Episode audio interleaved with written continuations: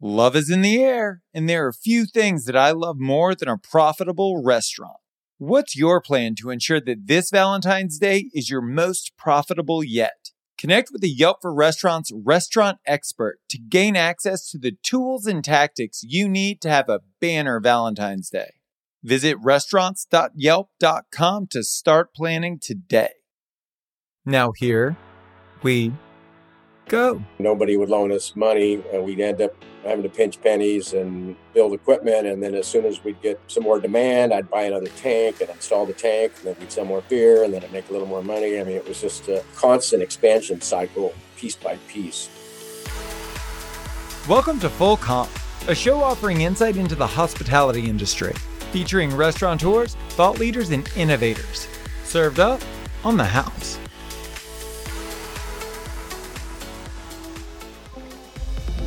Ken Grossman is a craft brewing pioneer. In the late 70s, he, along with about half a dozen other brewers, started the first craft breweries in the US. Over 40 years later, the other guys are no longer in business, and Ken's company is worth over a billion dollars. In today's conversation, we talk about what it took to survive in those early days and the critical decisions he made along the way to become the king of craft brewing.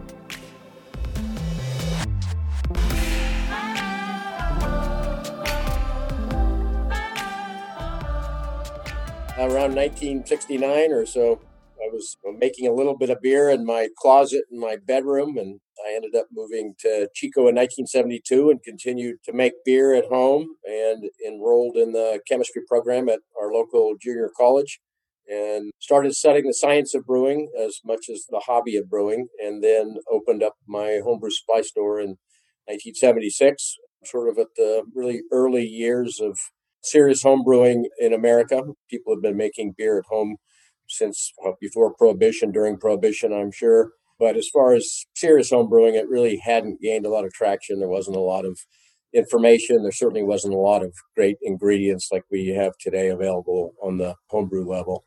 And so part of opening the homebrew shop was really to cater to my own interest in making beer and also try to promote brewing beer at home and making wine at home and the whole sort of craftsmanship part of the culinary arts. I made cheese. We had goats uh, for many years and chickens, and I baked bread and did all those sorts of things. And beer making just fit in with it, sort of in the same vein.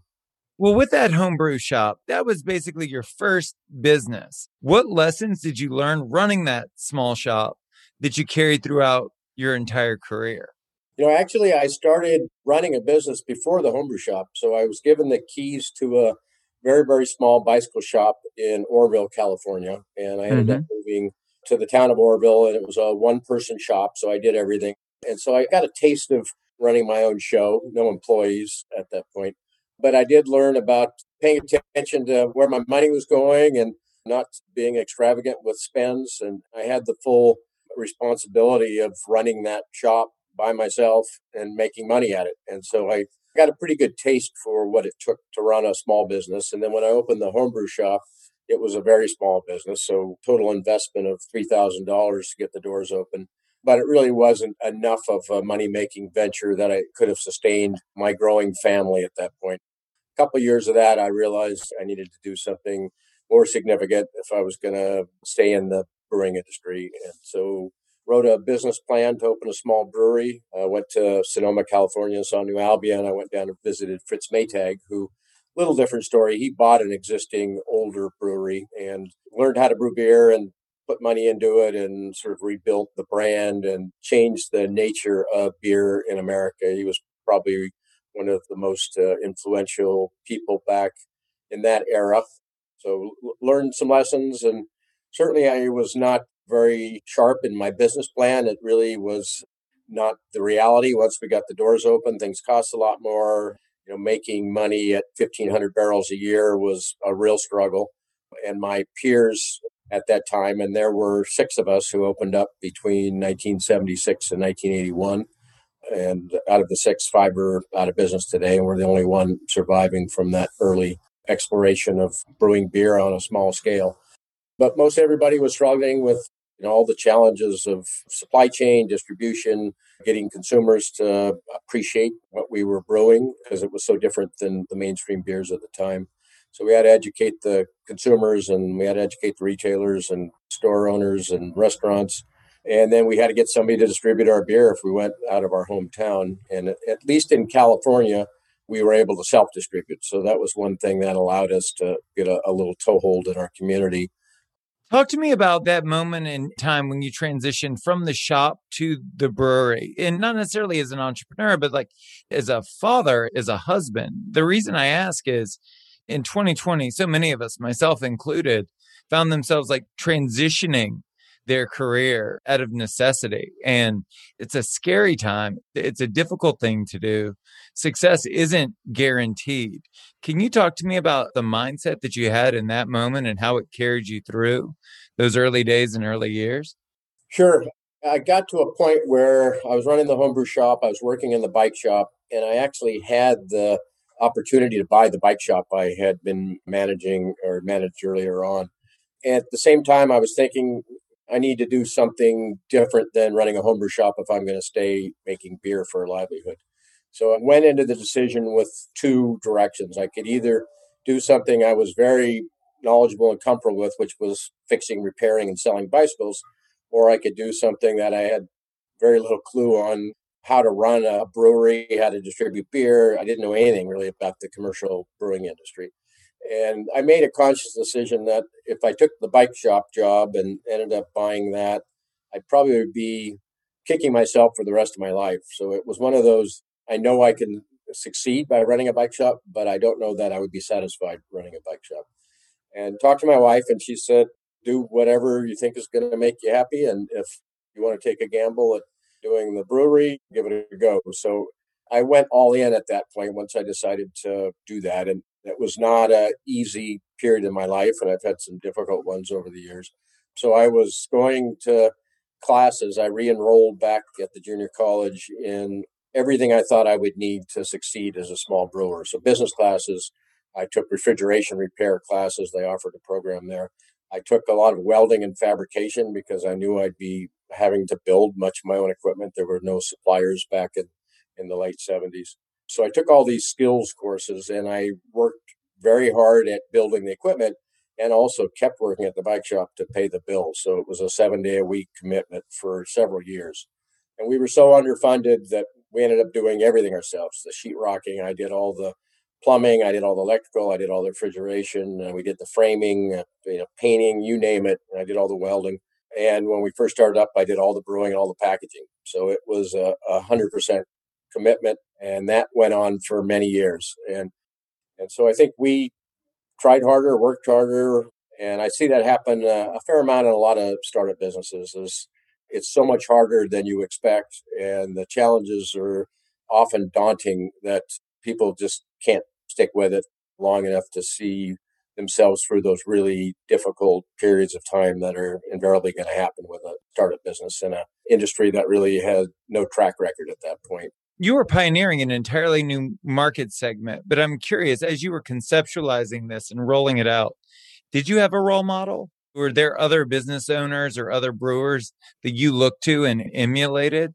Well, if you go back to that period in the brewing industry, there was only 43 breweries in America, and most of those were the legacy brewers. And I pretty early on, at the urging of Fritz Maytag, I joined the what was referred to at the time as the Brewers Association of America. It's since merged into the Brewers Association and is now a bit of a different organization.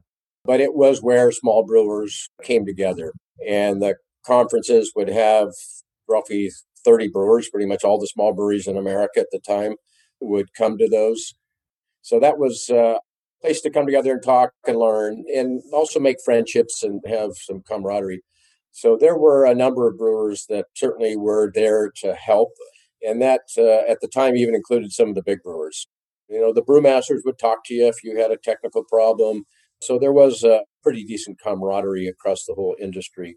In the early days, you talk about doing everything, but you doing everything doesn't scale. Can you talk to me about the transition from working in your business to working on your business?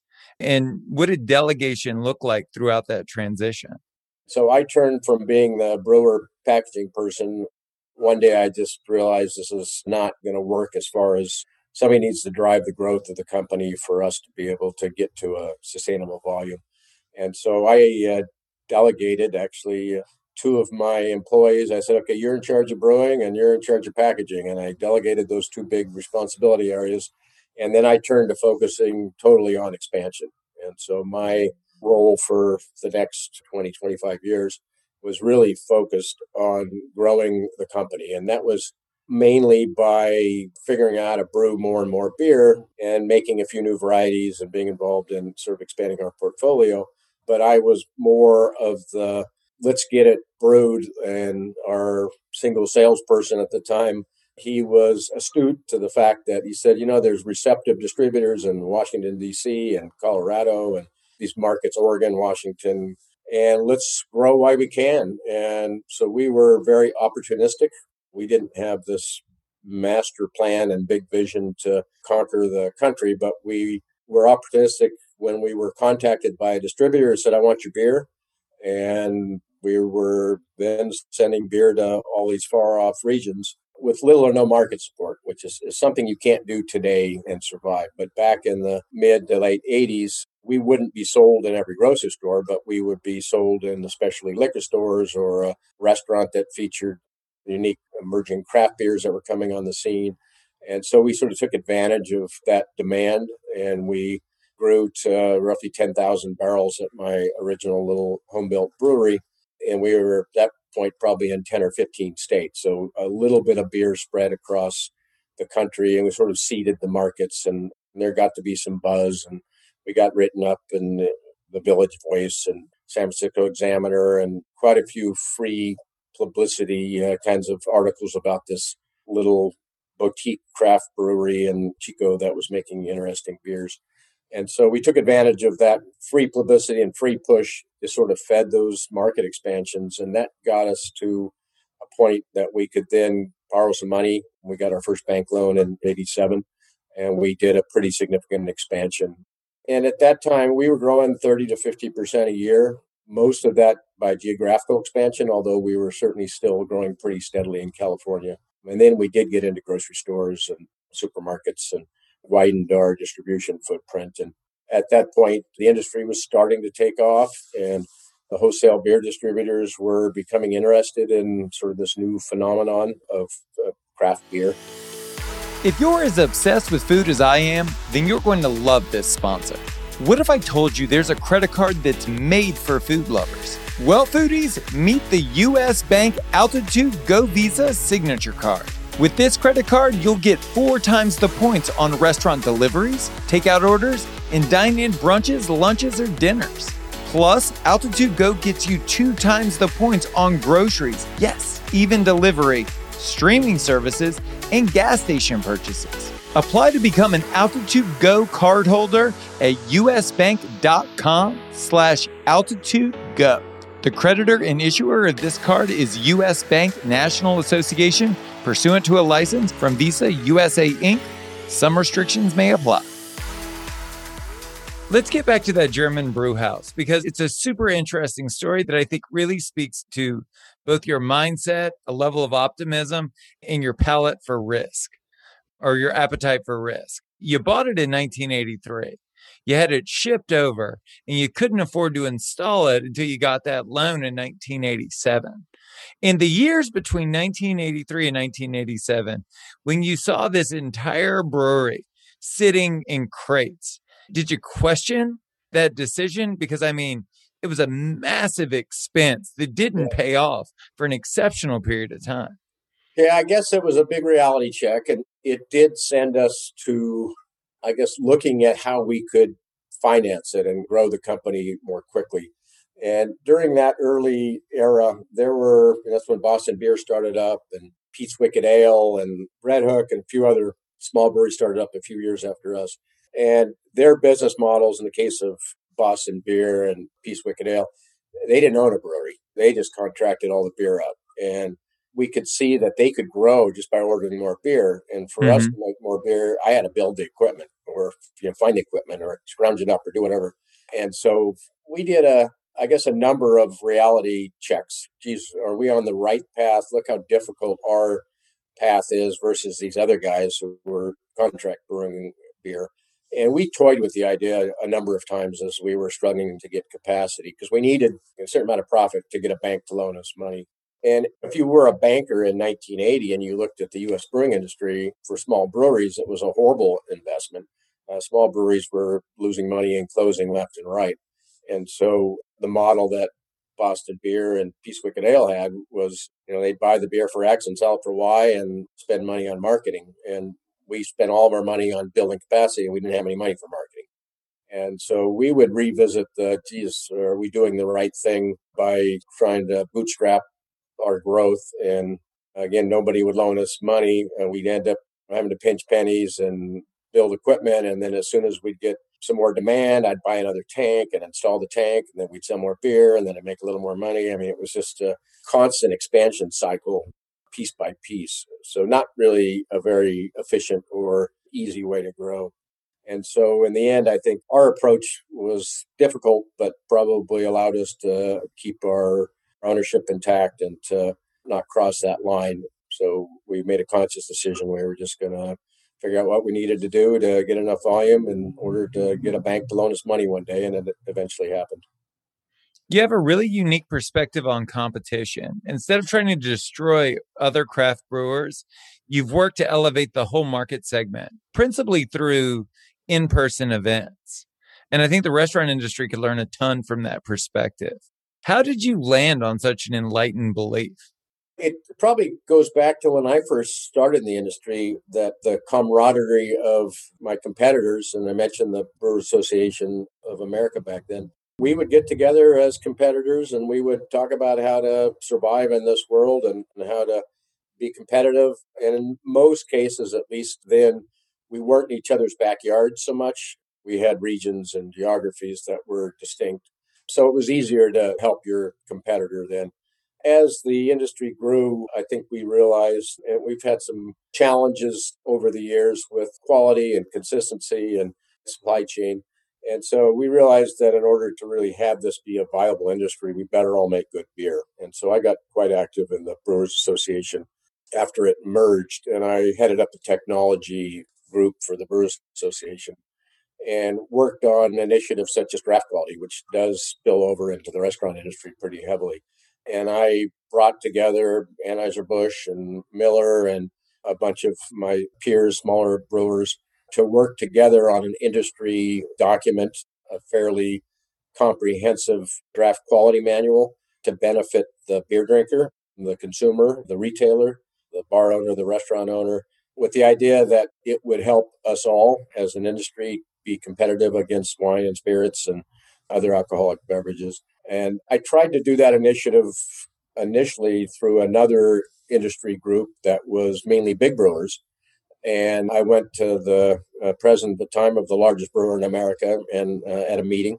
I said, I think all of us have had our beers suffer with uh, lack of cleaning of systems, lack of uh, knowledge and understanding of draft quality. It's affected every one of our beers and therefore every one of our consumers in a negative way. And so, if we could raise the quality of all beer, it would certainly help the consumers appeal going to a restaurant and having a beer, going to a draft house and having a draft. And at that point in time, he felt it was a competitive advantage that they had over their competitors and did not want to join forces. And it, it took maybe three or four more years, and I tried again. And the second attempt, they realized, yeah, this is a problem that we're facing as an industry and the more we can do together to improve beer quality, the better it'll be for our consumers. And today we've got over 8,000 breweries, and certainly there is a more competitive situation, and not everybody is as willing to share. Work life balance has been a hot topic over the last year. And as you were building a billion dollar company, were you able to achieve any semblance of balance as you grew your family and your business at the same time? Uh, extremely difficult. I would say I did not do a great job there. And I still struggle with it, even though I'm semi retired. I work a lot of hours, so I don't have as regular of hours, but I still do put in quite a bit of time. I love what I'm doing, both from the product we produce as well as just the technical challenges of doing what we do. The innovation and creativity of owning and running a brewery is very rewarding. Your kids run the company now, and I'm curious to know what lessons did you impart to them when they began to take a leadership role in the business? Well, they've all been around the company for pretty much their whole lives. And so they've worked in various positions throughout the company, all, all of them. My daughter started washing dishes. She uh, hosted, she bussed, worked in the restaurant for a number of years. My son scrubbed fermenters, worked in the shop, and did other brewing related jobs. So they've grown up seeing what dad does. And when we were putting the packaging lines in here in Chico, maybe close to 20 years ago now, we were running seven days a week, 24 hours a day on our old equipment, and it was wearing out. And I had installed all this new equipment and it wasn't running yet. And I was sort of at my wits' end with let's get this completed and finish this project. So I would bring him down here to help me wrench, and we would spend evenings or weekends or whatever it would take just to keep the project moving forward as fast as it could. So they got to see sort of how difficult and how committed you had to be in order to make the company successful and to make a go of it. Are there any mistakes that you made along the way that you've tried to encourage them to avoid? Well, I probably made a lot of them as far as you know, being involved with your family has its challenges. And again, the work life balance thing probably didn't help in that I was not around as much as I would have liked to have been. I you know, was very committed, and during some of those periods where either the competition or the demands of the facility or employees or whatever the challenges were, I would have to do overtime all the time I didn't do that all the time, but there were years when I was working seven days a week. It's an industry podcast. And at the end of every episode, I like to give the guests an opportunity to speak directly to the audience. There are thousands of restaurant owners and operators listening. Do you have any words of encouragement or advice you'd like to share? Being in the restaurant business myself, I know how difficult of a business it, is.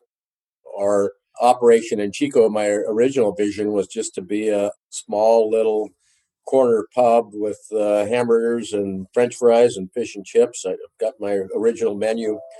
And as I got more into sort of the culinary side, the hospitality side, I realized that we really needed to step up our game. If we were going to be producing world class beer, we needed to produce world class food.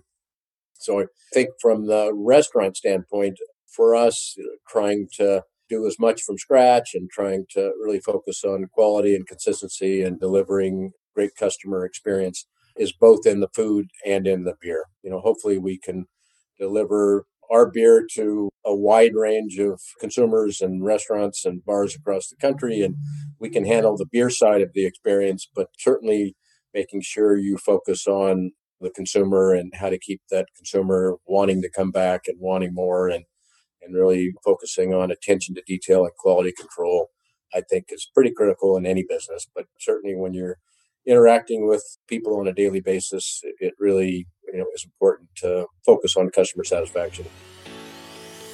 That's Ken Grossman. For more on Sierra Nevada, go to sierranevada.com.